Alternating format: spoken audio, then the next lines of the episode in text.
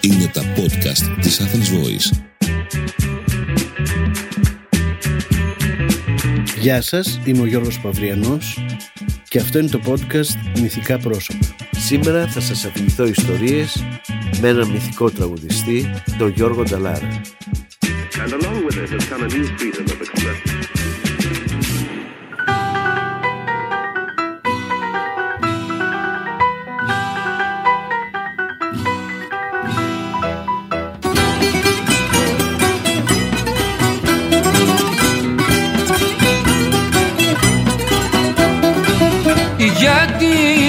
Πονιά σου Άννα, δερβίσακι θα γεννώ. Στις ταβέρνες θα γυρίζω, τον καημό μου να ξεχνώ. Βρε περπάντη μου τσαχπίνι, ζούλα μου την να μόλας, σαν τρακάρεις καμιά να. Η σχέση την κοπανάς. Η Άννα ήταν αυτή που με έφερε σε επαφή με τον Γιώργο Νταλάρα. Όχι μόνο εμένα, αλλά και πολλούς άλλους που γράφουμε τραγούδια. Η Άννα ήταν αυτή που μεσολάβησε να τον γνωρίσουμε και να συνεργαστούμε μαζί του. Όρκο στο κρασί σου κάνω, άλλη είναι δεν αγαπώ. Άννα μου, καλέ μου στόπα, θέλεις να στο ξαναείπω. Βρε βερδίσει με του πάρεις και δική σου θα γίνω, με τους όρκους που μου κάνεις αρχινό και συνεφωνώ.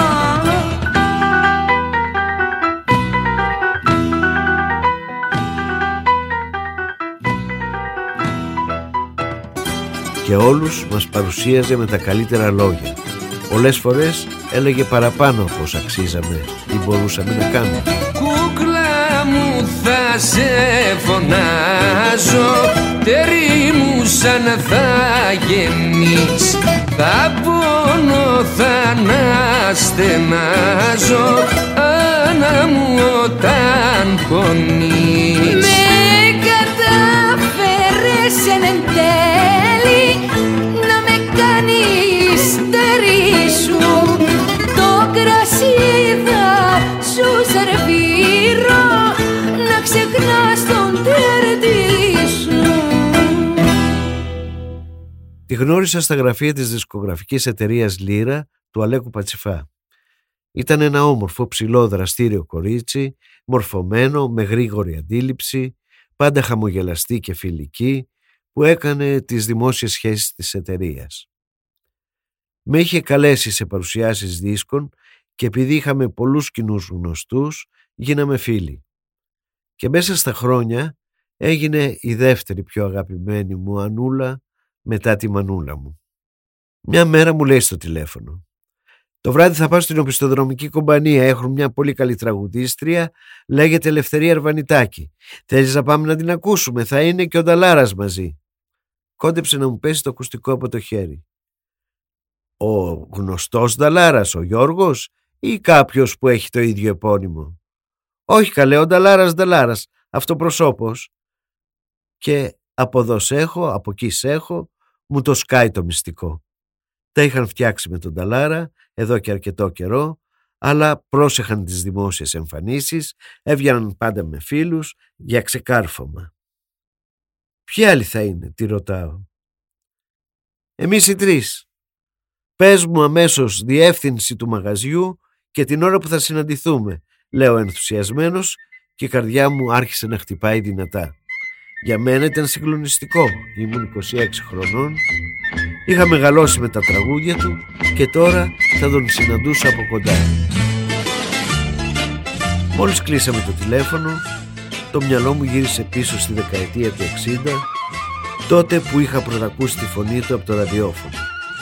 Μια φωνή εφηβική, πονεμένη, όπως ήταν και η ζωή μας τα χρόνια της Χούντας. Μου ξαναρχόνται ένα-ένα χρόνια δοξασμένα, να ήταν το 21, να'ρθει μια στιγμή να περνάω καβαλάρης στο πλατή ταλόνι και με το κολοκοτρώνι να πίνα κράσι, να πολεμάω τις μέρες στα κάστρα και το σπαθί μου να πιάνει φωτιά και να κρατάω τις νύχτες με τα άστερα μια τουρκοπούλα αγκαλιά. Μου ξαναρχόνται ένα-ένα χρόνια δοξασμένα, να τάνε το 21, να'ρθει μια βράδια. Μια φωνή ευαίσθητη και μελαγχολική που όσο περνούσαν τα χρόνια γινόταν καλύτερη, πιο όρημη και πιο δυναμική. Ήταν για μένα η φωνή του φίλου, του αδελφού που με συντρόφευε στα χαρούμενα και στα λυπητερά.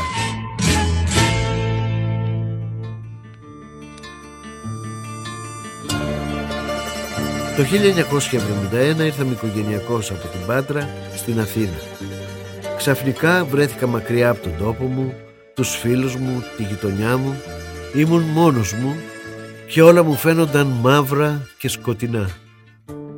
Αχ, χελιδόνι μου, πώς να πετάξεις σ' αυτό το μαύρο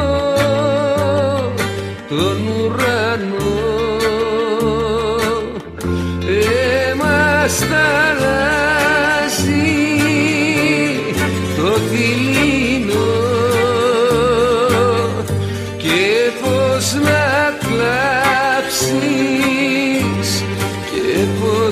Κλάψεις, αχ, Ελληνιδόνι μου.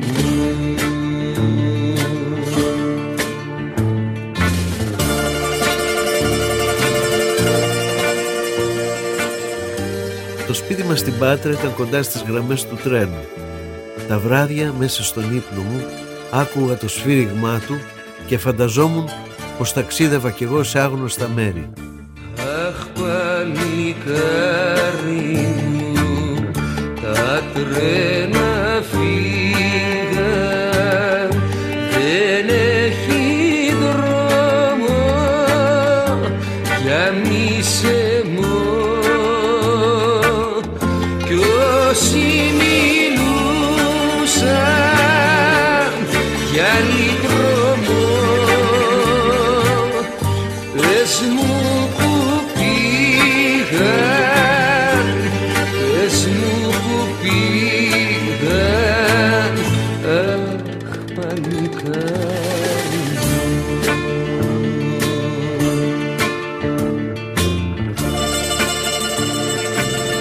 εδώ. Όμως στην Αθήνα ήμουν σαν φυλακισμένος.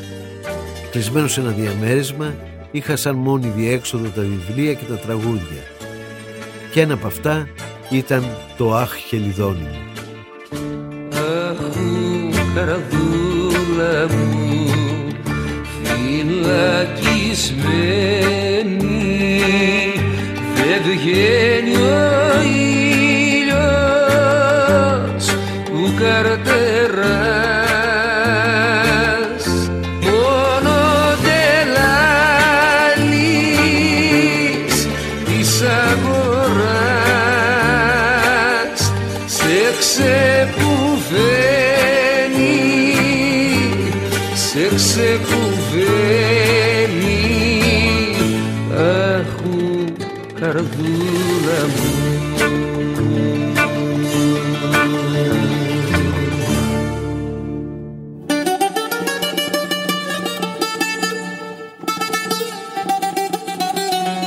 Καμιά φορά έπαιρνα το τρένο και κατέβαινα κάτω στον Πειραιά, στο λιμάνι.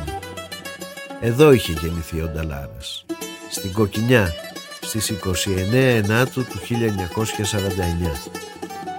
Μια ημερομηνία γεμάτη εννιάρια που κάνει και ομοιοκαταληξία. 29 Ενάτου 1949 στην Κοκκινιά. Η μητέρα του, η κυρία Σουλτάνα, είχε έρθει προσφυγοπούλα από τη Σμύρνη και ο πατέρας του ήταν ο ρεμπέτης Λουκάς Δαράλας.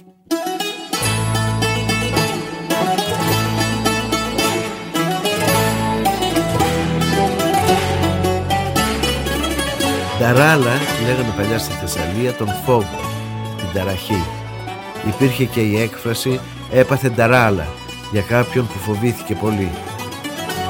Θα ανεβώ και θα τραγουδήσω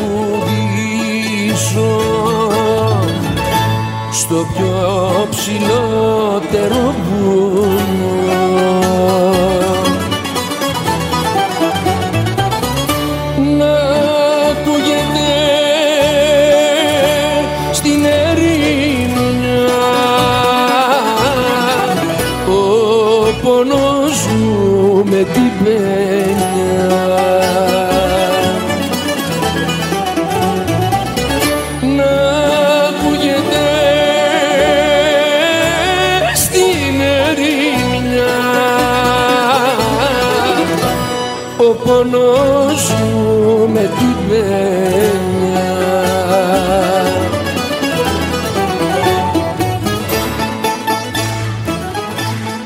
Ενώ με τον αναγραμματισμό που έκανε ο Νταλάρας στο επώνυμό του, σημαίνει τη φλόγα, τη φωτιά, τον Ντάλα μεσημέρι, κάτι πολύ πιο ταιριαστό στο χαρακτήρα του και στο πάθος του για το τραγούδι.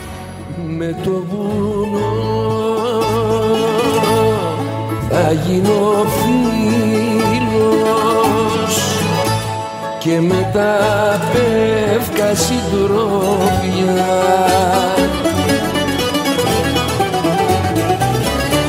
Θα κλαίω μόνος, θα πονώ και θα μ' ακούει το πόνο.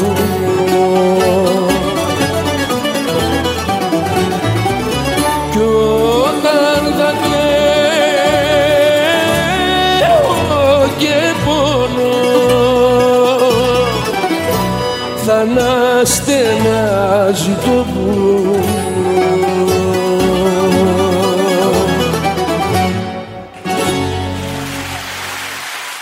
Κατέβαινα λοιπόν στον Πειραιά, έβλεπα τα καράβια που πήγαιναν και ερχόντουσαν, χάζευα τους επιβάτες, τους ψαράδες, τους γλάρους και τη θάλασσα και έπειτα πήγαινα σε μια μπακαλοταβέρνα εκεί κοντά και καθόμουν μόνος μου, έπινα σιγά σιγά το κρασί και άκουγα ένα τραγούδι που θα μείνει για πάντα ο ύμνος αυτών που μένουνε και περιμένουνε. Έχω ένα καφένε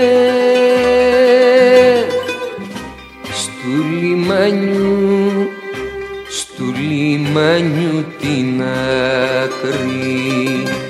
Τον έχτισε το δάκρυ αυτών που μένουνε,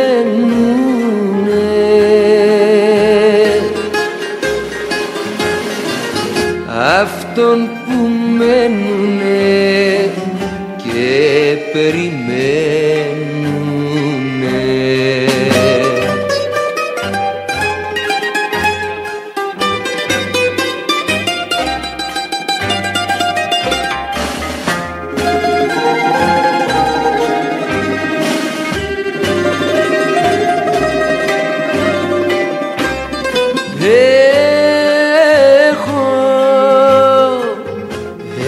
Καφένε που ακούει όλο, τα ίδια για μπάρκα και ταξίδια αυτών που μένουνε,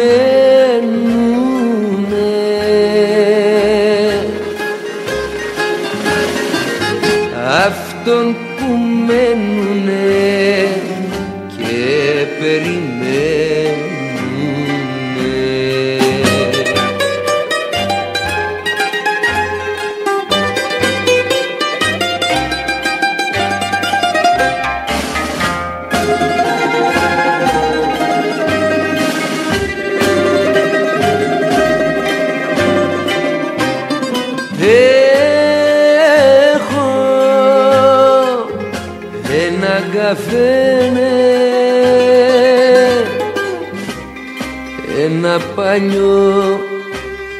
Ένα παλιό ρημάδι, αχ να τανε καράβι για αυτούς που μένουνε,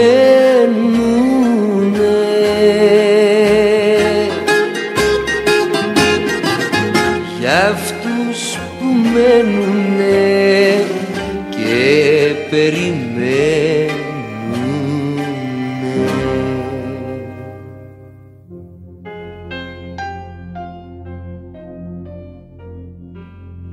Όμως όλα αυτά συνέβαιναν το 1971.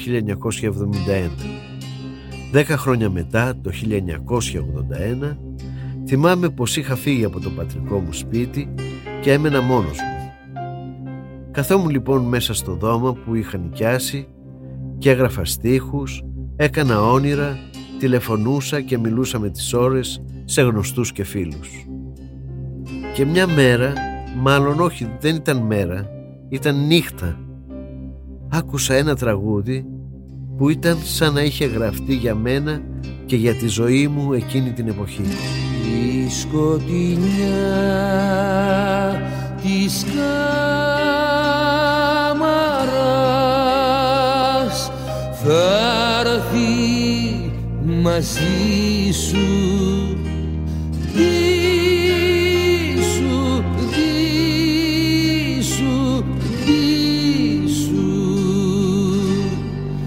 η νύχτα αυτή που κράτησες δική σου, δί σου, δί σου.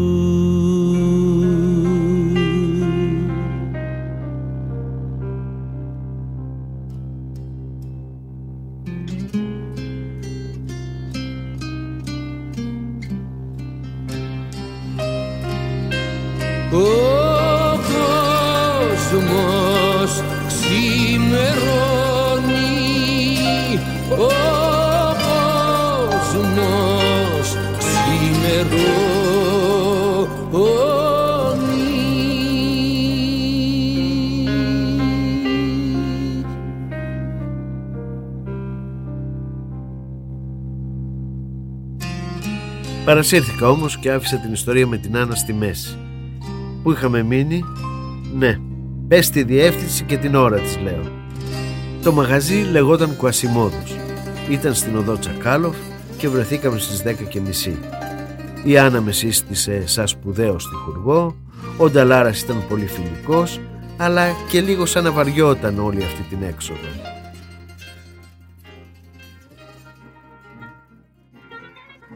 Ανεβήκαμε από τα σκαλιά στον πρώτο όροφο, ήταν γεμάτο κόσμο και καπνό.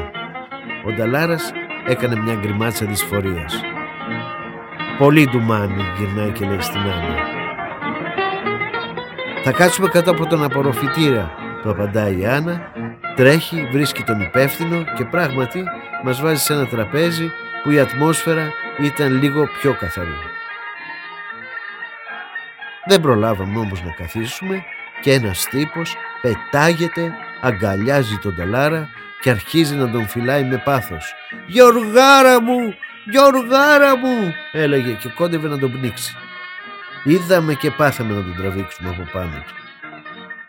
Δεν αρχίσαμε καλά, σκέφτηκα από μέσα μου. Ευτυχώς η Ελευθερία άρχισε να τραγουδάει.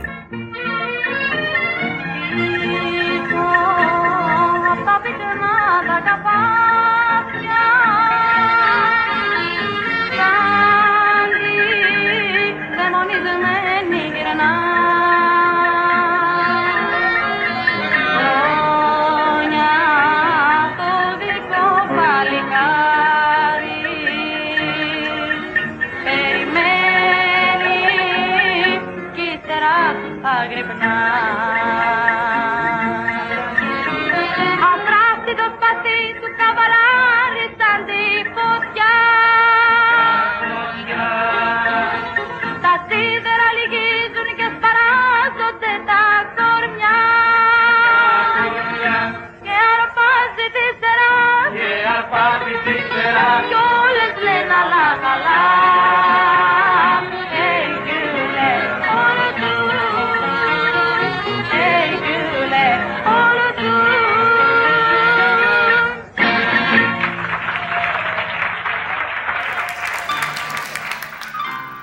Παρατήρησα ότι ο Νταλάρας ούτε έπινε ούτε κάπνιζε. Και καλά, το τσιγάρο βλάπτει τη φωνή. Λίγο κρασάκι όμως γιατί δεν πίνεις, τον ρωτάω.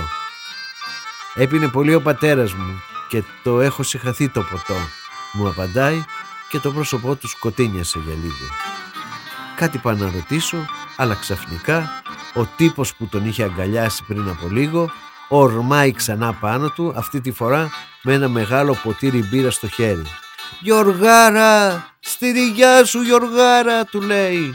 Υψώνει το ποτήρι, παραπατάει και χύνει όλη την μπύρα πάνω στο κεφάλι του Νταλάρα. Βλέπω τα μάτια του να γυρίζουν στο άσπρο σαν να έπαθε επιληψία. Από το σφιγμένο στόμα του ακούγονται βλαστήμιες πυρεώτικες. Σφίγγει τα χέρια του γροθιά και ετοιμάζεται να σηκωθεί να σπάσει το ξύλο το μαλάκα. Εκεί κατάλαβα για πρώτη φορά την επιρροή που είχε πάνω του η Άννα. Με το ένα χέρι τον τράβαγε να κάτσει κάτω και με το άλλο τον σκούπιζε με μια πετσέτα. «Γιώργο, Γιώργο, Γιώργο, κοίταξέ με. Γιώργο, δεν έγινε τίποτα. Να, το σκούπισα. Πάει», του έλεγε. Και πες, τον ηρέμησε.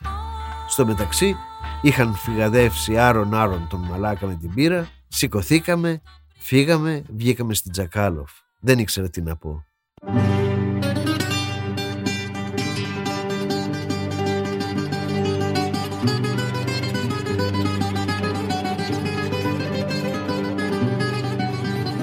Η Άννα προσπάθησε να το γυρίσει στο αστείο. «Μη στεναχωριέσαι», του λέει, «η μπύρα κάνει καλό στα μαλλιά. Δεν βλέπεις πόσα σαμπουάρ μπύρας υπάρχουν?» Ο Νταλάρας της έριξε μια άγρια ματιά, με χαιρέτησε αμίλητος και έφυγαν βιαστικά. Ήταν φανερό ότι ήθελε να πει πολλά και έκανε μεγάλη προσπάθεια να μην αρχίσει να ταχώνει. «Θέλω να τα πω χωρίς να με ρωτήσεις. Θέλω να τα πω όπως υπάρχουν στο μυαλό.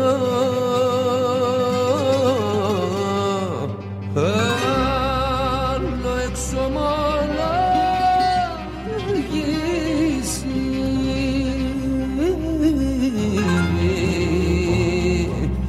και άλλο απαντήσει.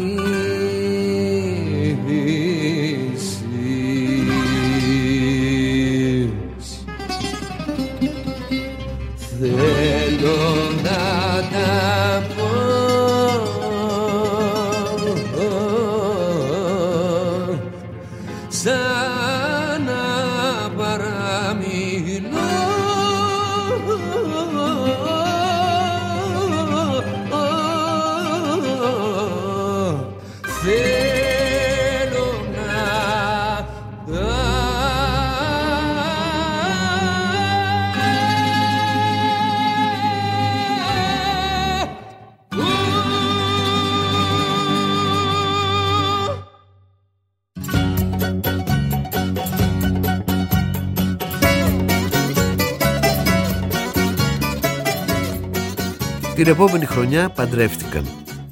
Άρχισαν να με καλούν στο σπίτι τους στις μεγάλες γιορτές και πήγαινα ιδίως τα Χριστούγεννα, όπου η μητέρα της Άννας, η αλυσμόνητη κυρία Φανή, έφτιαχνε την ωραιότερη γαλοπούλα που είχα φάει ποτέ.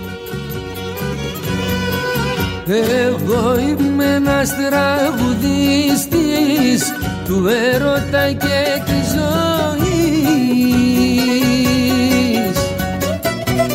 Τραγουδάω για τη φτώχεια, για τη ξενιτιά και για τους ερωτευμένους που έχουνε φωτιά.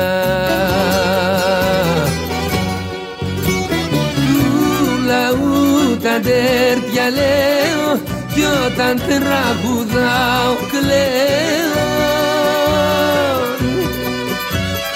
Γιατί είμαι πονεμένος και στη φτώχεια γεννημένος.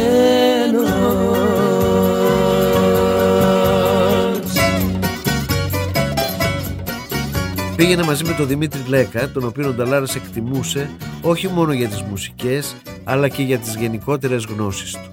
Κάθονταν με τις ώρες και μιλούσαν για μουσικές κλίμακες, για μαθηματικά, για αστρονομία. Δεν έχω δει πιο φιλομαθή άνθρωπο. Εγώ είμαι ένας τραγουδιστής του έρωτα και της ζωής. Μ' αγαπούν οι πονεμένοι που έχουνε ψυχή, κι όλοι αδικημένοι μέσα στη ζωή. Του λαού τα ντέρτια λέω κι όταν τραγουδάω κλαίω.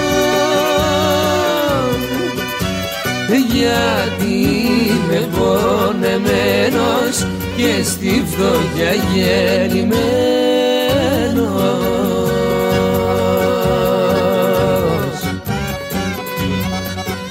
Έχει μανία με την ορθογραφία και ξέρει όλους τους κανόνες της γραμματικής. Καλά, με τις κιθάρες, τα ούτια, τα μπουζούκια και τους μπαγλαμάδες έχει τρέλα. Όπως λέει και η Άννα, τον Νταλάρα κλείστον σε ένα δωμάτιο με μουσικά όργανα, νερό και ψωμί και δεν θέλει τίποτα άλλο. Είναι ευτυχισμένος. Του λαού τα ντέρτια λέω κι όταν τραγουδάω κλαίω. Γιατί είμαι πονεμένος και στη φτώχεια γεννημένος.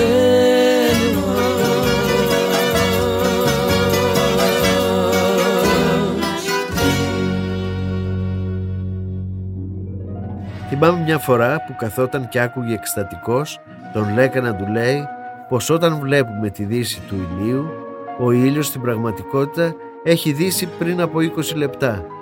Δηλαδή, εγώ όταν τραγουδάω το κάπου νυχτώνει, στην πραγματικότητα έχει νυχτώσει 20 λεπτά πριν, τον ρωτάει απορριμμένος. Όχι μόνο αυτό, αλλά και τα αστέρια που βλέπεις στον ουρανό τη νύχτα έχουν πεθάνει χιλιάδες χρόνια πριν, του απάντησε ο Λέκας.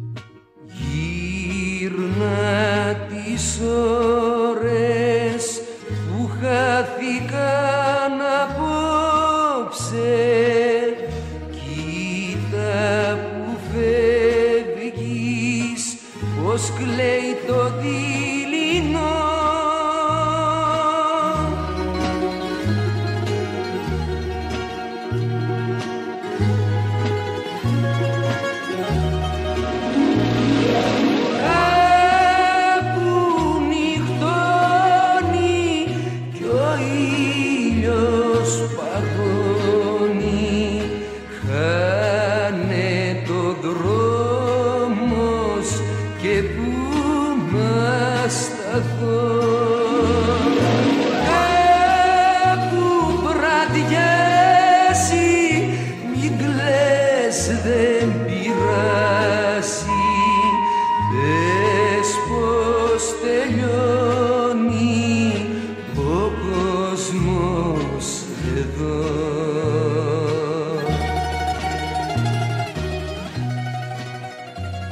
Συνάντησα πολλούς σημαντικούς ανθρώπους σε αυτές τις συγκεντρώσεις, ανθρώπους που θαύμαζα και ήθελα να τους γνωρίσω, την Μελίνα Μερκούρη, τον Λευτέρη Παπαδόπουλο, τον Μάνο Ελευθερίου, τον Μάκη Μάτσα, τους αδελφούς Κατσιμίχα, ηθοποιούς, πολιτικούς, τραγουδιστές. Αγέρας παίρνει απόψε τη ζωή. Μάτια που φεύγεις να μη δω.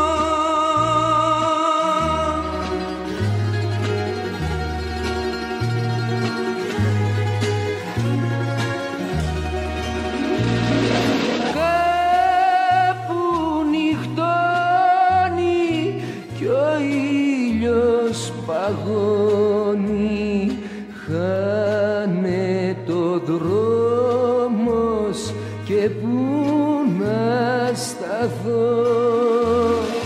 Κάπου βραδιάζει, μην κλαις, δεν πειράζει, πες πως τελειώνει ο κόσμος εδώ.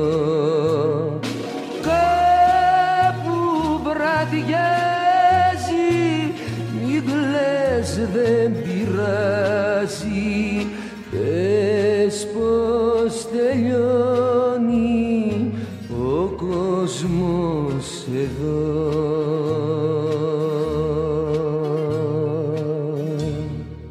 Αλλά εμένα η επιθυμία μου δεν ήταν να κάνω κοινωνικές επαφές. Εγώ ήθελα να γράψω έστω και ένα τραγούδι που θα το έλεγε ο Νταλάρας. Η ευκαιρία δόθηκε το 1986. Εκείνη τη χρονιά έκανα για την τηλεόραση την Οδύσσεια με τον Ευγένιο Σπαθάρη. Σε κάθε επεισόδιο υπήρχε και ένα τραγούδι που το τραγουδούσε ένας γνωστός τραγουδιστής. Όταν λοιπόν έγραψα ένα τραγούδι για τον Έολο, τον βασιλιά των ανέμων, ο Λέκας σκέφτηκε να το προτείνει στον Νταλάρα για να το τραγουδήσει. Πήγαμε λοιπόν να το συναντήσουμε στο Περοκέ που εμφανίζονταν εκείνη την εποχή. Μιλάμε τώρα για το 1986, σχεδόν 20 χρόνια από τότε που είχε πρωτοεμφανιστεί στο τραγούδι. Η φωνή του είχε φτάσει σε μια τελειότητα εκπληκτική. Είχε πλέον προσωπική σφραγίδα.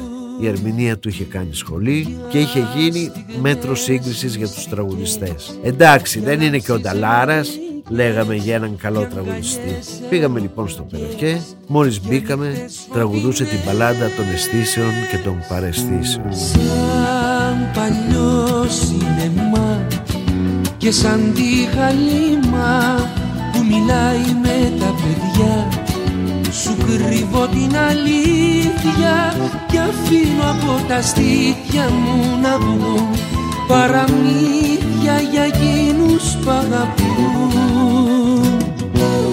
Για στιγμές μυστικές, για λάμψεις μαγικές, για αγκαλιές ερωτικές, για νύχτες φωτεινές.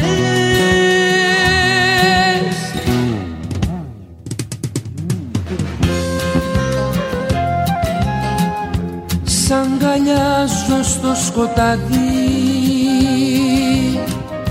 σε τυλίγω με ένα χάδι. Τώρα είμαι γυμνός, νιώθω σαν Θεός, φωτεινός, δυνατός. Μπορείς να μ' αγαπήσεις, μπορείς να μου φωτίσεις μια στιγμή. Το κορμί μου είναι μόνο η αφορμή. Για στιγμές μυστικές, για λάμψεις μαγικές, για αγκαλιές ερωτικές, για νύχτες φωτεινές.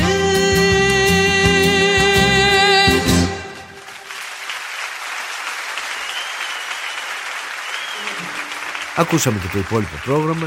Και στο τέλος η Άννα μας πήγε στο καμαρίνι. Του εξηγήσαμε πως θέλαμε να πει το τραγούδι του Αιώλου, άκουσε μια πρόχειρη ηχογράφηση και δέχτηκε με ενθουσιασμό. Ενθουσιαστήκαμε κι εμείς μέχρι που ξεκίνησε το μαρτύριο. Καταρχήν το δικό μου με τους στίχους. Επειδή το τραγούδι είχε μέσα στους στίχους τα ονόματα των ανέμων με την αυτική τους ονομασία, κάθισε με ένα μολύβι και σημείωνε σε ένα χαρτί. Τραμουντάνα, ίσον βόρειος άνεμος. Γρέγος, ίσον βορειοανατολικός άνεμος. Σιρόκος, ίσον νοτιοανατολικός άνεμος. Γαρμπής, ίσον νοτιοδυτικός άνεμος. Και ούτω καθεξής. Μα τι τα χρειάζεσαι όλα αυτά, του λέω. Πώς. Αλλιώς πρέπει να πω ένα βόρειο άνεμο και αλλιώς ένα νότιο. Δεν είναι το ίδιο, μου απάντησε. Μετά έκατσε και διάβασε τα πάντα για τον Έολο. Τι σημαίνει το όνομά του, πού πιθανολογούν ότι ήταν το νησί του, τι συμβολίζει η πράξη του να βάλει τους ανέμους σε ένα ασκή. Έμαθε τα τα πάντα. Μετά το ίδιο μαρτύριο το πέρασε και ο Λέκας. Γιατί έχεις βάλει πνευστά και όχι έγχορδα. Τσάμικο είναι αυτό στο ρεφρέν. Να κρατήσω την κορώνα ή να τη σβήσω. Τέτοια. Μέχρι να πάμε στο στούντιο να ηχογραφήσουμε, είδαμε και πάθαμε. Αλλά και στο στούντιο ο ηχολήπτης δεν τράβηξε λίγα, γιατί ο Νταλάρας είναι τελειομανής, αλλά συγχρόνως ξέρει και τι θέλει. Έτσι το τραγούδι βγήκε τέλειο.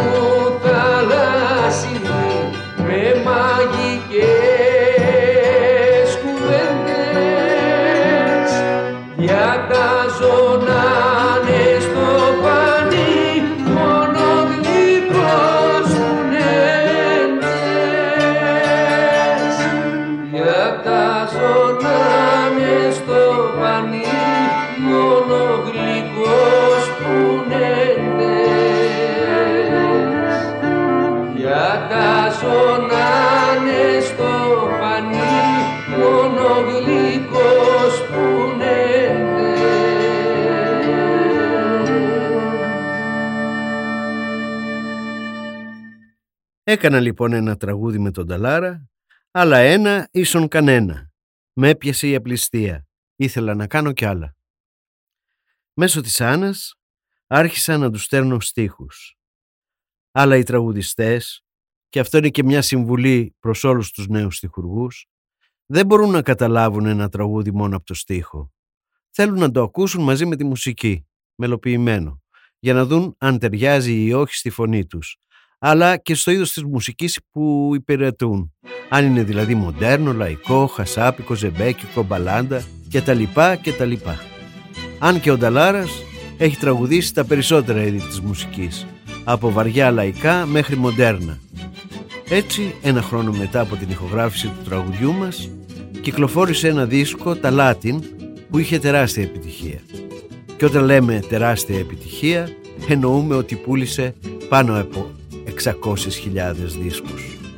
Και ήταν τέτοια η τελειομανία του, ώστε πριν τραγουδήσει τα Latin, έκατσε με τον μορφωτικό ακόλουθο της Βραζιλίας, της Ισπανίας, της Αργεντινής, δεν θυμάμαι τώρα, και επί μήνες εξασκήθηκε για να έχει τη σωστή προφορά. Και bonitos ojos tienes debajo de esas dos cejas, debajo de esas dos cejas, que bonitos ojos tienes. Ellos me quieren mirar, pero si tú no los dejas, pero si tú no los dejas, ni siquiera parpadear. Malagueñas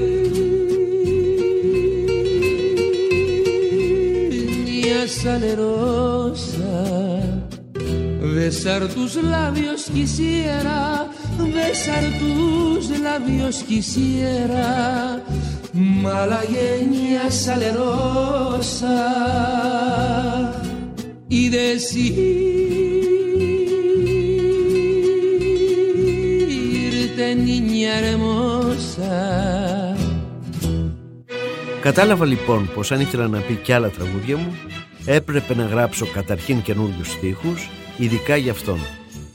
Γιατί πολλές φορές όσοι γράφουμε τραγούδια έχουμε 5-6 στίχους, τους οποίους δίνουμε σε ένα συνθέτη να τους μελοποιήσει. Και όταν γίνουν τραγούδια, αρχίζουμε την περιοδεία σε διάφορους τραγουδιστές και τους τα βάζουμε να τα ακούσουν. Πολλές φορές αυτή η μέθοδος έχει αποτέλεσμα. Κάποιο από τα τραγούδια που έχουμε κάνει αρέσει στον τραγουδιστή, το παίρνει, το βάζει στο δίσκο του και πολλές φορές γίνεται επιτυχία. Όμως εδώ έπρεπε να γράψω λόγια ειδικά για τον Νταλάρα. Λόγια που να μην τα έχει ξαναπεί, αλλά και που να ταιριάζουν στην ως τώρα διαδρομή του και στις επιλογές του. Γιατί ο Νταλάρας είχε ως τότε συνεργαστεί με τους σπουδαιότερους Έλληνες στιχουργούς και συνθέτες και με τα τραγούδια του είχε γίνει πια όχι μόνο η φωνή, αλλά και η συνείδηση της Ελλάδας.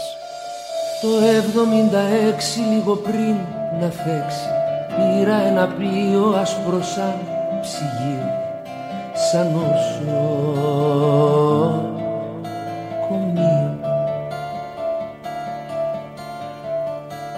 Το 76 σαν χοντρό αστείο, κρύο χειρουργείο, το εθνικό θηρίο με στείλε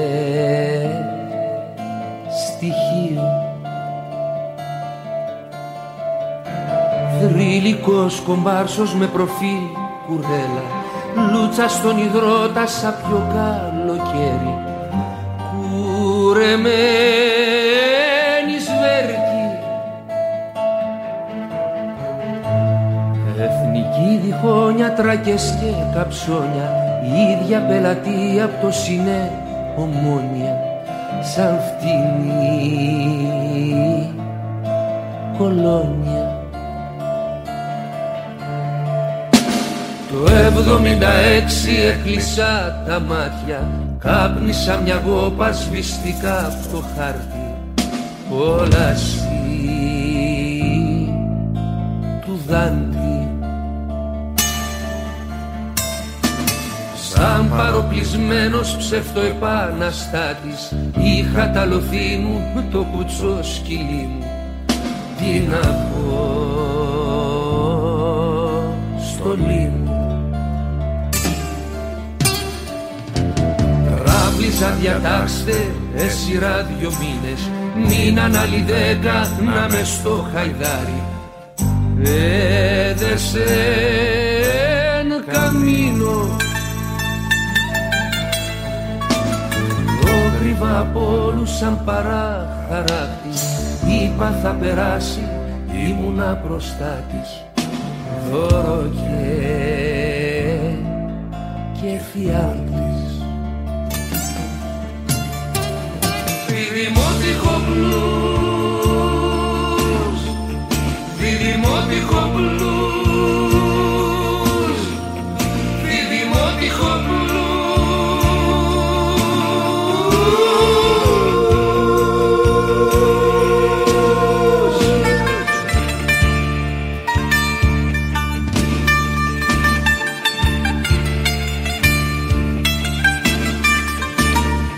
Δίπλα μου η Αθήνα του Οδυσσέας Ειρήνα, λαϊκή βιτρίνα, ομφαλός του κόσμου. Πίσω μου και μπρος μου. Χρόνια σαν ταβέρνα, σαν καλή καντζούρα, κράτος φιλελλήνων του καινού η λατρεία, ηθική αδεία. Εν πάση περιπτώσει πίσω στα δικά μου, στα χακιά πλητά μου, στα γερτήρια μου, στη μουγκή σκόπια μου, μετάθεσή μου στο τρελό βιολί μου, στο βραχνό πρωινό μου, στο έτσι αλλιώς κι αλλιωτικό μπρος στο δημοτικό.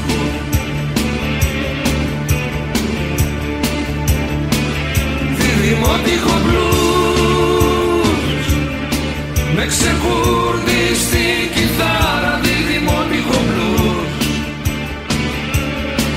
Η χαμένη μου πεντάρα, δημοτικό blues.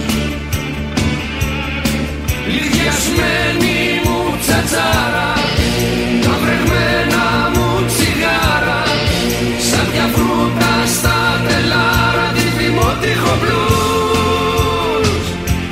Δημοτικό blues.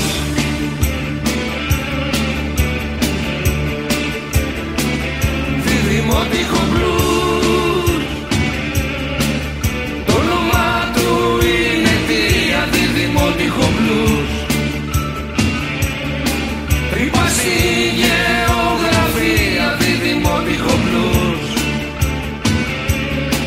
Αδιανή φωτογραφία του παράλογου η θητεία, αγχωμένη μαλακία, τη δημοτικό blues, τη δημοτικό blues.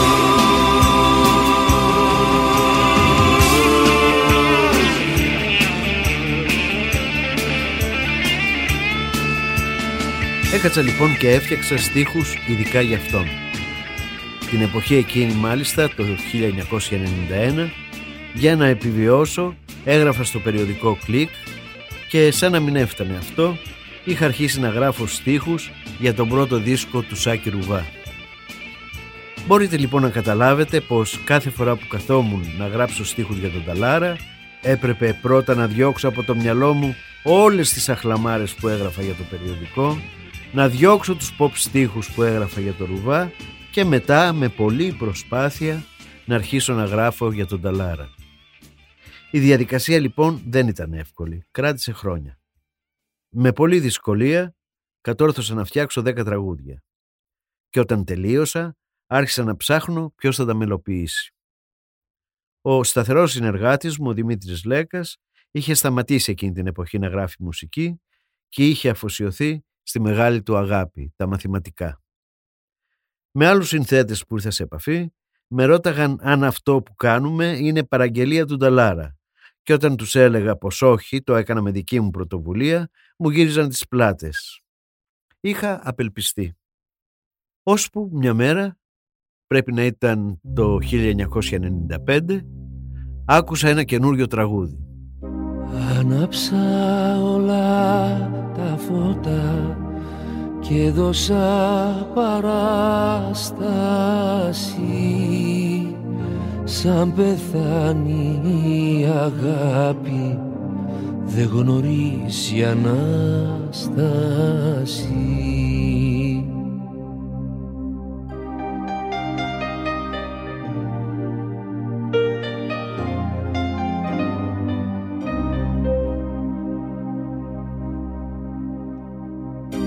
Τα βεγγαλικά σου μάτια φεγγούν σαν το φόσφορο, σαν νυχτερινά καράβια που περνούν τον Βόσπορο.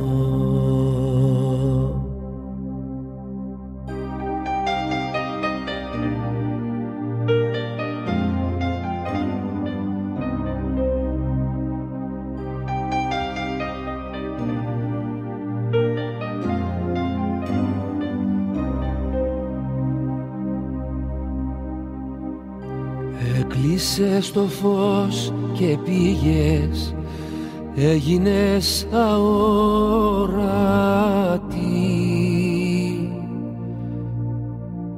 Νέφος που το πήρε ο αέρας σε μια πόλη αυτόματη.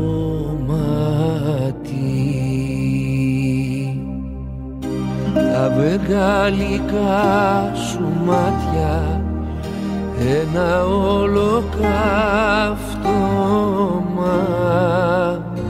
και η μοναξιά να πέφτει σαν βροχή στο πάτωμα.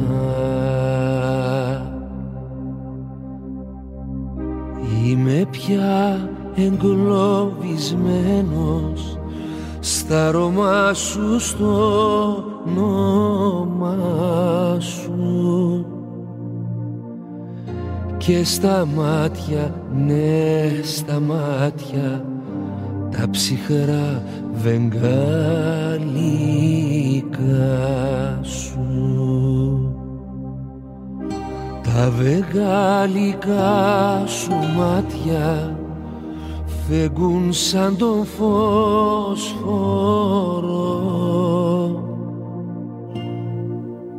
σαν νυχτερινά καράβια που περνούν τον Βόσπορο.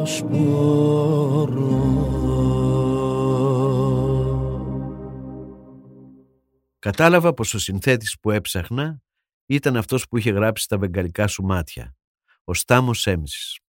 Τον συνάντησα σε μια κηδεία. Του είπα τι ετοίμαζα, δεν έδειξε να ενδιαφέρεται ιδιαίτερα. Κλείσαμε όμως ραντεβού στο σπίτι του, να δει τους στίχους. Ένας-δυο του άρεσαν, μερικούς τους χλέβασε, άλλους τους απέρριψε. Έκανα γαϊδουρινή υπομονή και του έγινα τσιμπούρι. Σχεδόν κάθε μέρα άλλαζα δύο συγκοινωνίες για να πάω σπίτι του, να τον ξεκουνήσω λίγο να πάει στο πιάνο, μπας και μελοποιήσει κάποιο στίχο. Πολλές φορές του χτύπαγα, ήταν μέσα και δεν άνοιγε. Δεν το έβαλα όμως κάτω. Επέμενα πολύ και κάποια στιγμή επιτέλους μελοποίησε το 7 φορές. Ό,τι δεν μπορείς να το ανοίξεις, κλείστο. Κι ό,τι δεν μπορείς να το μασίσεις, φτύστο. Ό,τι δεν μπορείς να το δαγκώσεις, φίλησέ το. Κι ό,τι έμαθες ως τώρα, ξέχασέ το. Και να θυμάσαι πάντα αυτό, 7 φορές να πέφτεις και να σηκώνεσαι 8. Και να θυμάσαι πάντα αυτό, 7 φορές να πέφτεις και να σηκώνεσαι 8.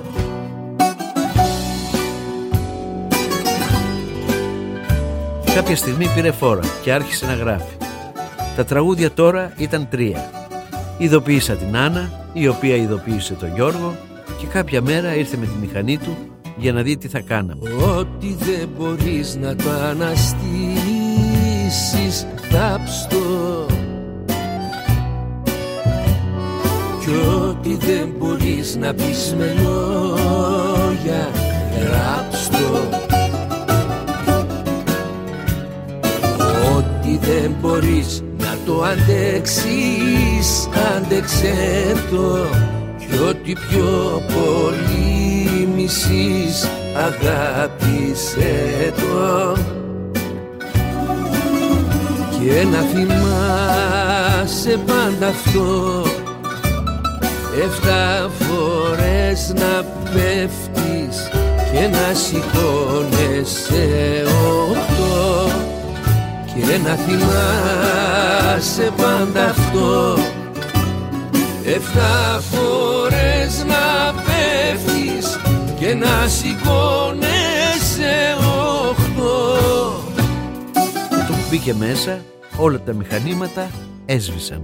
Κι ήταν φοβερό, αλλά κάθε φορά που ερχόταν σαν να χτύπαγε ηλεκτρομαγνητικό κύμα όλα τα μηχανήματα και σταμάταγαν να λειτουργούν. Όταν έφευγε πάλι, μετά από λίγο ξαναλειτουργούσαν. Και να θυμάσαι πάντα αυτό, 7 φορές να πέφτεις και να σηκώνεσαι 8. Έβαλα το Στάμο να κάνει ένα CD και έτσι μπόρεσε να αντακούσει. Έμεινε άφωνος. Ποιος? Ο Νταλάρας έμεινε άφωνος. «Παιδιά, αυτή είναι μια καταπληκτική δουλειά», λέει ενθουσιασμένος. «Πρέπει να τη συνεχίσετε και να την τελειώσετε». Ανέβηκε στη μηχανή του. Μετά από λίγο τα μηχανήματα άρχισαν να λειτουργούν. «Τι κάνουμε τώρα?» μου λέει προβληματισμένος ο Στάμος. «Έχω αυτό το στίχο που λέγεται «Βραδιές με ακτινοβολία». Δεν δοκιμάζεις να του βάλεις μουσική?» του λέω όσο πιο γλυκά μπορούσα.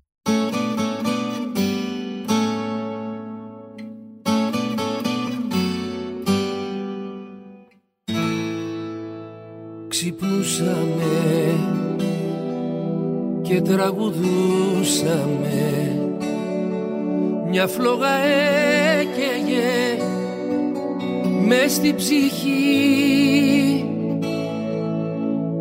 Γελούσαμε,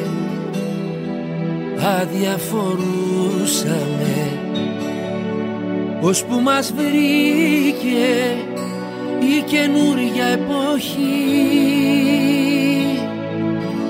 Και χάσαμε τα μαγικά μας καλοκαίρια, τη νύχτα που πέφταν τα αστέρια σωπάσαμε.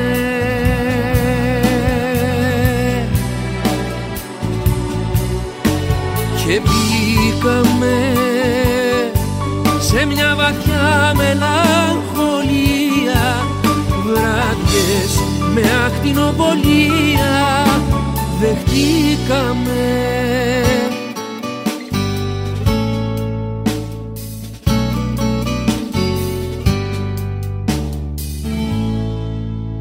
Χαθήκαμε, ξαναβρεθήκαμε, δεν ήταν τίποτα όπως παλιά. Αλλάξαμε, κατασπαράξαμε, όνειρα όρους, αγάπες φιλιά. Και χάσαμε τα μαγικά μας καλοκαίρια, τη νύχτα που πέφταν τα αστέρια σωπάσαμε.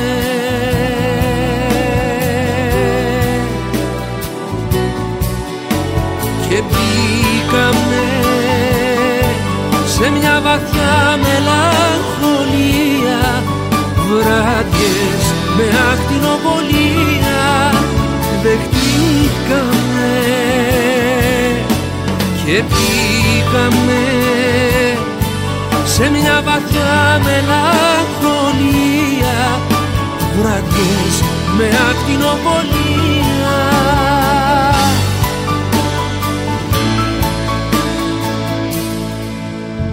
Δεχτήκαμε.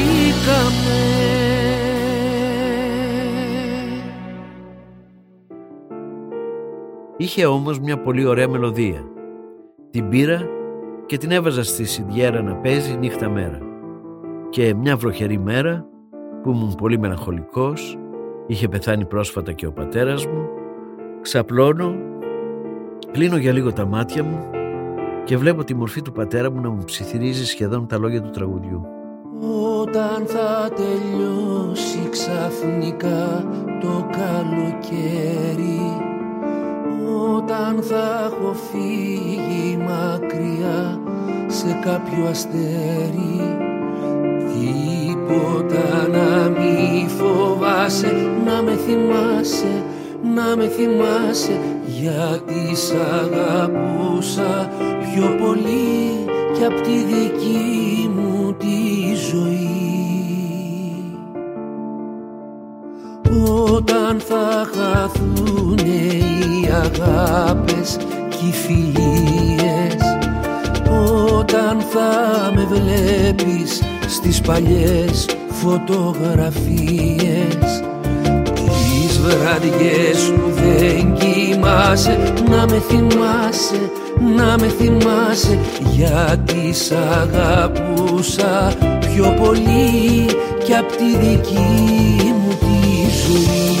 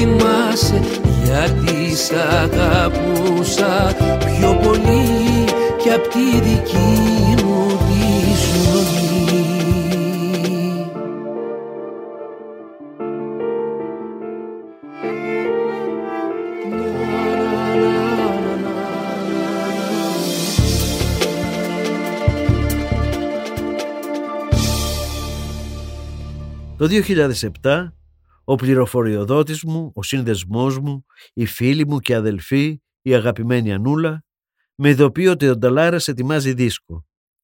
«Γιατί δεν δίνεις στίχους στον Κορκολί?» μου λέει μια μέρα. Πήρα το Στέφανο, είχαμε κάνει ήδη μια επιτυχία, το «Σε χορετευτεί», του έδωσε ένα τραγούδι, το «Τρένο», που το έκανε τόσο ατμοσφαιρικό, τόσο κινηματογραφικό, ένα αριστούργημα σύνθεσης και ενορχήστρωσης.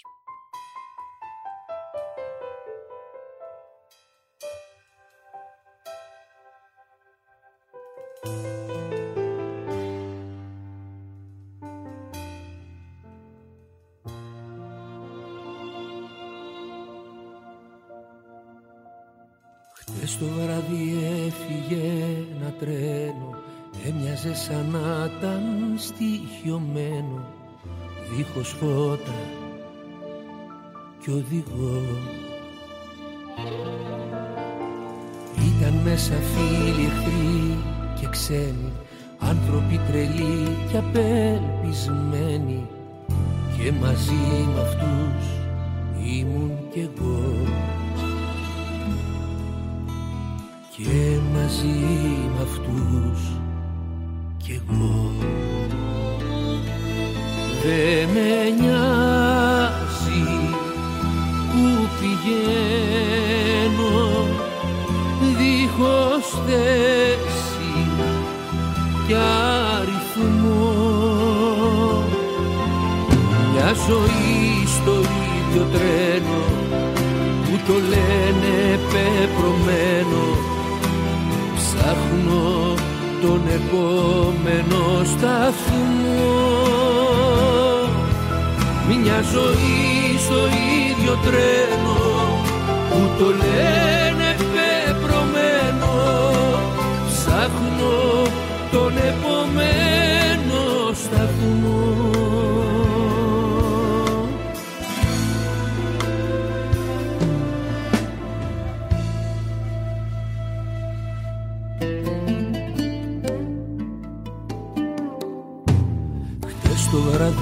Έφυγε ένα τρένο και το σφύριγμα του λυπημένο ακουγόταν στη σιωπή.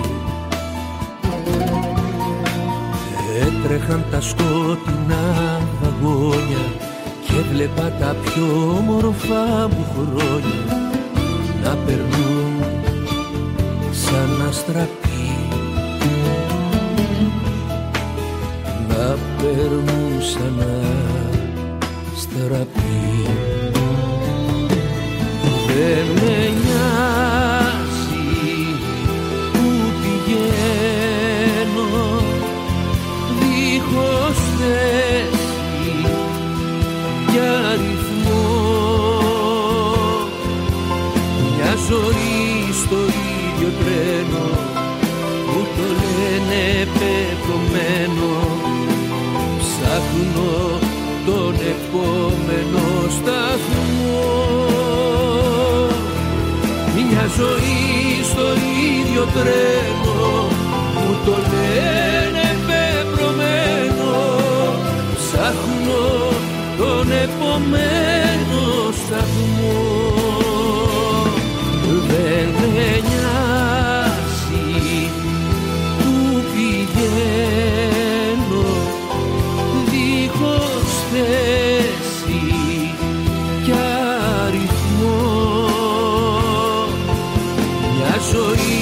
στο ίδιο τρένο που το λένε πεπρωμένο.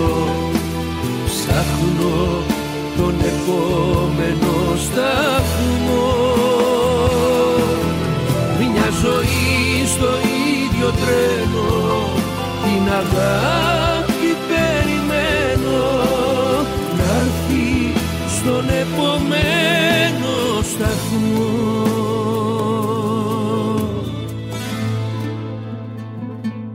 Για τον ίδιο δίσκο μου έδωσε μια μουσική ο Κυριάκος Παπαδόπουλος. «Να το κάνεις ερωτικό», μου λέει. Το άκουγα, το ξανάκουγα, δεν μου έβγαζε ερωτική ατμόσφαιρα. Όταν έφτανα στο ρεφρέν, αντί για κάτι αγαπησιάρικο, μου ερχόταν συνέχεια η φράση «Η Ελλάδα καίγεται». Από εδώ το είχα, από εκεί το είχα, τίποτα ερωτικό. Συνέχεια η ίδια φράση «Η Ελλάδα καίγεται». Έκατσα και το έγραψα. Ο Κυριάκος αλλά και ο Νταλάρας εν μέρη λίγο απογοητεύτηκαν. Κρίμα, θα μπορούσε να γίνει ένα πολύ ωραίο ερωτικό τραγούδι, είπε ο Νταλάρας, αλλά το τραγούδισε τελικά με τα δικά μου λόγια και το έβαλε στο δίσκο. Πρόσεξε, όλα τα ψέματα θα σου τα πουν όταν θα είσαι μοναχός. Πρόσεξε, όλα τα θαύματα γιατί κρατάνε 3 ημέρες δυστυχώς. Ανάψαν, ανάψαν στους δρόμους οι φωτιές. Αλλάξαν, αλλάξαν τα λόγια και οι ματιές. Αυτός ο κόσμος ήταν κάποτε παράδεισος. Έμοιαζε η ζωή σαν εκδρομή. Κι ήρθε μια μέρα που μας χώρισε μια άβυσσος. Μας στήριξε καπνός σε μια στιγμή. Μην ακούς τι λέγεται, η Ελλάδα καίγεται και τα βράδια κλαίγεται μέσα από το γυαλί. Μην ακούς τι λέγεται, η Ελλάδα καίγεται και αυτοί που θα τη σώσουν είναι μόνο οι τρελοί. Και βρίσκομαι με την παρέα μου στις 29 Ιουνίου του 2007 για να γιορτάσουμε τα γενέθλιά μου και την κυκλοφορία του δίσκου. Πίστεψε όλα τα όνειρα, γιατί έχουν πάντα κάποια αλήθεια να σου πουν. Άνοιξε όλα τα σύνορα, να τα περάσουν μόνο εκείνοι που αγαπούν. Μην ακούς τι λέγεται, η Ελλάδα καίγεται και τα βράδια κλαίγεται μέσα από το γυαλί. Μην ακούς τι λέγεται, η Ελλάδα καίγεται και αυτοί που θα τη σώσουν είναι μόνο οι τρελοί. Σβήνω τα κεράκια και τρώω την πρώτη κουταλιά και νιώθω ένα κρίτσι κρίτσι στο στόμα μου που το νομίζω στην αρχή ότι ήταν σοκολάτα, μέχρι να διαπιστώσω ότι είναι από καΐδια που έχει μεταφέρει ο αέρας από τη μεγάλη φωτιά της Σπάρτας. Ανάψαν, ανάψαν στους δρόμους οι φωτιές. Αλλάξαν, αλλάξαν τα λόγια και οι ματιές. Αυτός ο κόσμος ήταν κάποτε παράδεισος. Έμοιαζε η ζωή σαν εκδρομή. Μα ήρθε μια μέρα που μας χώρισε μια άβυσσος. Μας στήριξε καπνός σε μια στιγμή. Μην ακούς τι λέγεται, η Ελλάδα καίγεται και τα βράδια κλαίγεται και μελαγχολεί. Μη ρωτάς τι παίζεται, η Ελλάδα καίγεται και αυτοί που θα τη σώσουν είναι μόνο οι τρελοί.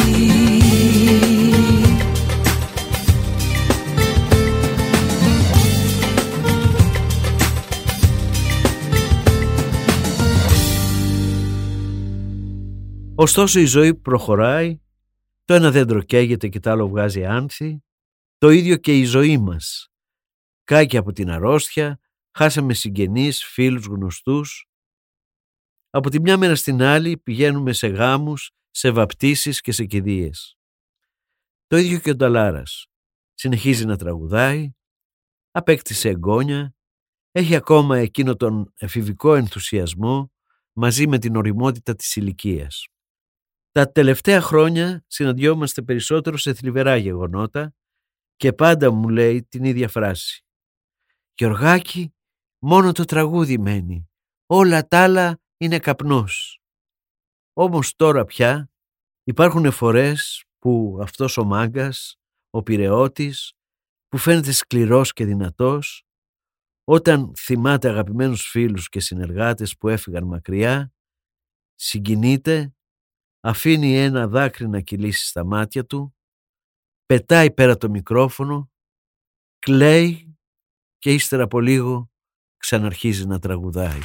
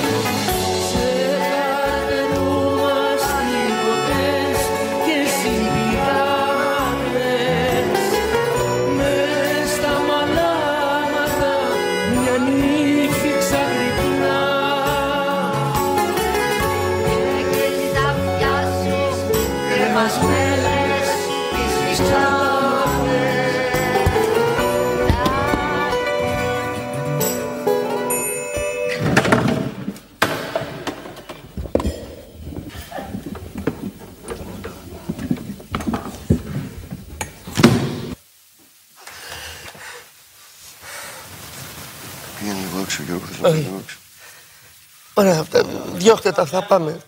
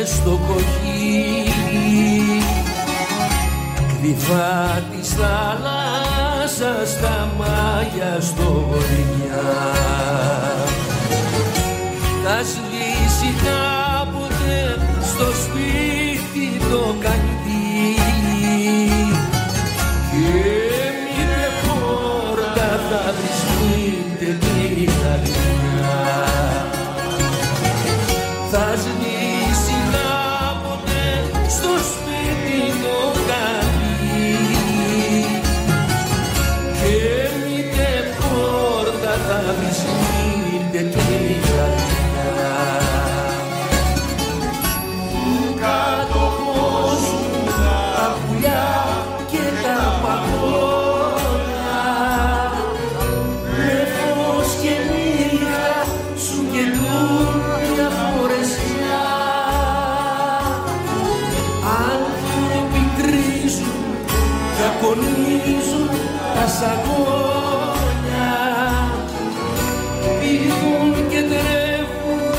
και σε φτάνουν στα μισά. Πήγουν και τρέχουν και σε φτάνουν στα μισά.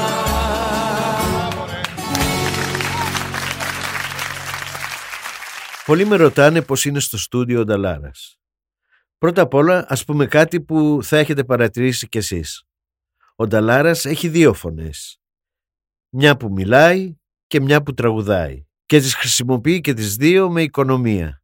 Όπως είπαμε, πριν τραγουδήσει, κάνει προεργασία μεγάλη και έρχεται στο στούντιο με το μπλοκάκι του, το μολυβάκι του και πάνω σημειώνει τα πάντα.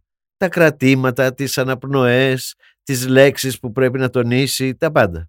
Έχει μαζί του επίσης και κάτι μαντζούνια που κάποια στιγμή πηγαίνει στο κουζινάκι που έχει το στούντιο και εκεί φτιάχνει ένα ρόφημα και το πίνει γουλιά-γουλιά. Μια φορά με έστειλε να αγοράσω φρέσκο ψωμί. Πήρε την ψύχα και την έκανε μικρές μπουκές, τις οποίες και κατάπινε για να ανοίξει ο λαιμός, για να καθαρίσει ο λάριγκας, δεν το ρώτησα. Κάνει αρκετές ηχοληψίες του τραγουδιού και έχει μια τεράστια και καταπληκτική ικανότητα να θυμάται όλες τις λήψεις που έχει κάνει. Αν στην 7η λήψη που έκανε είχε κάπου πει καλύτερα τη λέξη καρδιά, τη θυμάται. Άρρωστη καρδιά δεν βρίσκει γιατρία στη λησμονιά. Χάνεται στα γιάζι μέσα στο βοριά, στα ξένα μακριά. Κι όλο περιμένει πάλι τη στιγμή να ξαναρθεί. Το καράβι στο λιμάνι θα φανεί, θαλασσινό πουλί στα όνειρά μας.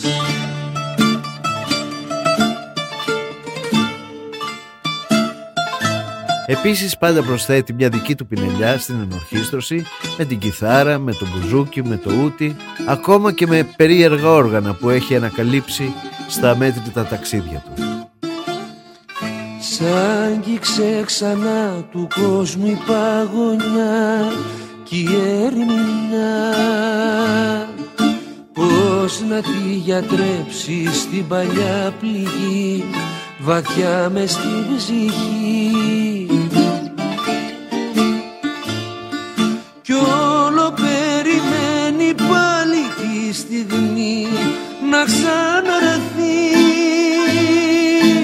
Το καράβι στο λιμάνι θα φανεί, θαλασσινό πουλί στα όνειρά μας.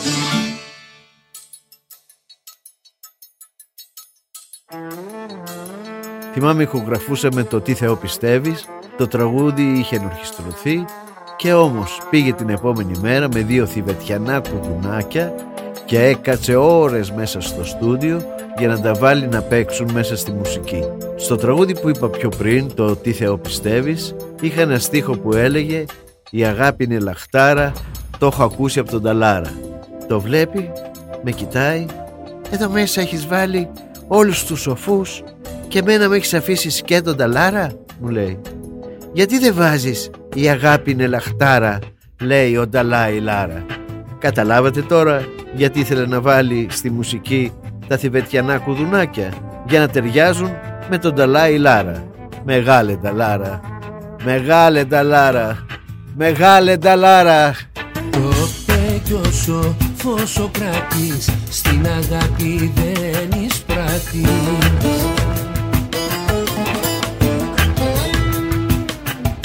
Και συμπλήρωσε ο Πλάτων, να αγαπάς εσύ προπάντων.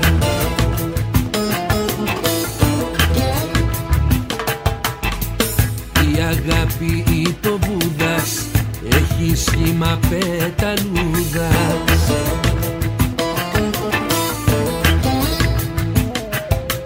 Κι όπως είπε και ο Χριστός μας, η αγάπη είναι εντός μας.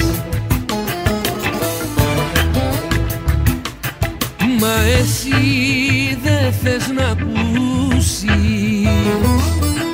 τους σοφούς να υπακούσεις. Σε τι Θεό πιστεύεις, ποιον φιλάς και ποιον λατρεύεις? Μια ζωή φαρμάκια με κερνάς, γιατί με τυραννάς, γιατί με κοροϊδεύεις? Μη Θεό πιστεύεις.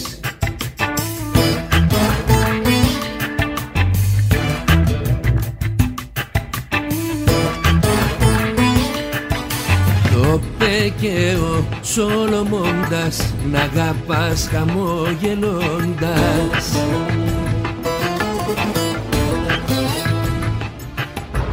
Κι ο Μωάμεθ στο Κοράνι συμφωνεί και επαυξάνει.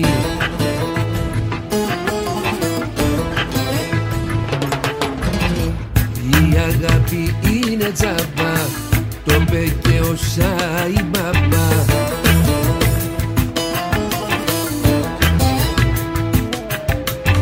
Η αγάπη είναι λαχτάρα, λέει ο Νταλάι-Λάρα.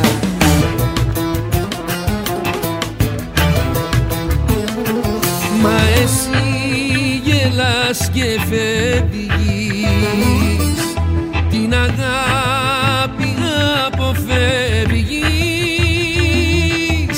Σε τι Θεό πιστεύεις, ποιον φιλάς και ποιον λατρεύεις? Μια ζωή φαρμάκια με κερνάς, γιατί με τυραννάς, γιατί με κοροϊδεύεις? Τι Θεό πιστεύεις, τι Θεό πιστεύεις?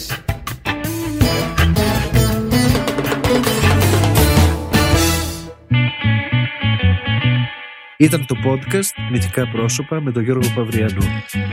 Αφήγηση, σκηνοθετική επιμέλεια Γιώργος Παυριανός. Η ηχογράφηση έγινε από τον Άκη Μπελή στα Earth Sound Studios. Ήταν ένα podcast από την Athens Voice. Μπορείτε να ακούσετε τα podcast της Athens Voice στο athensvoice.gr και στο Spotify, στο Apple Podcast και το Google Play Music.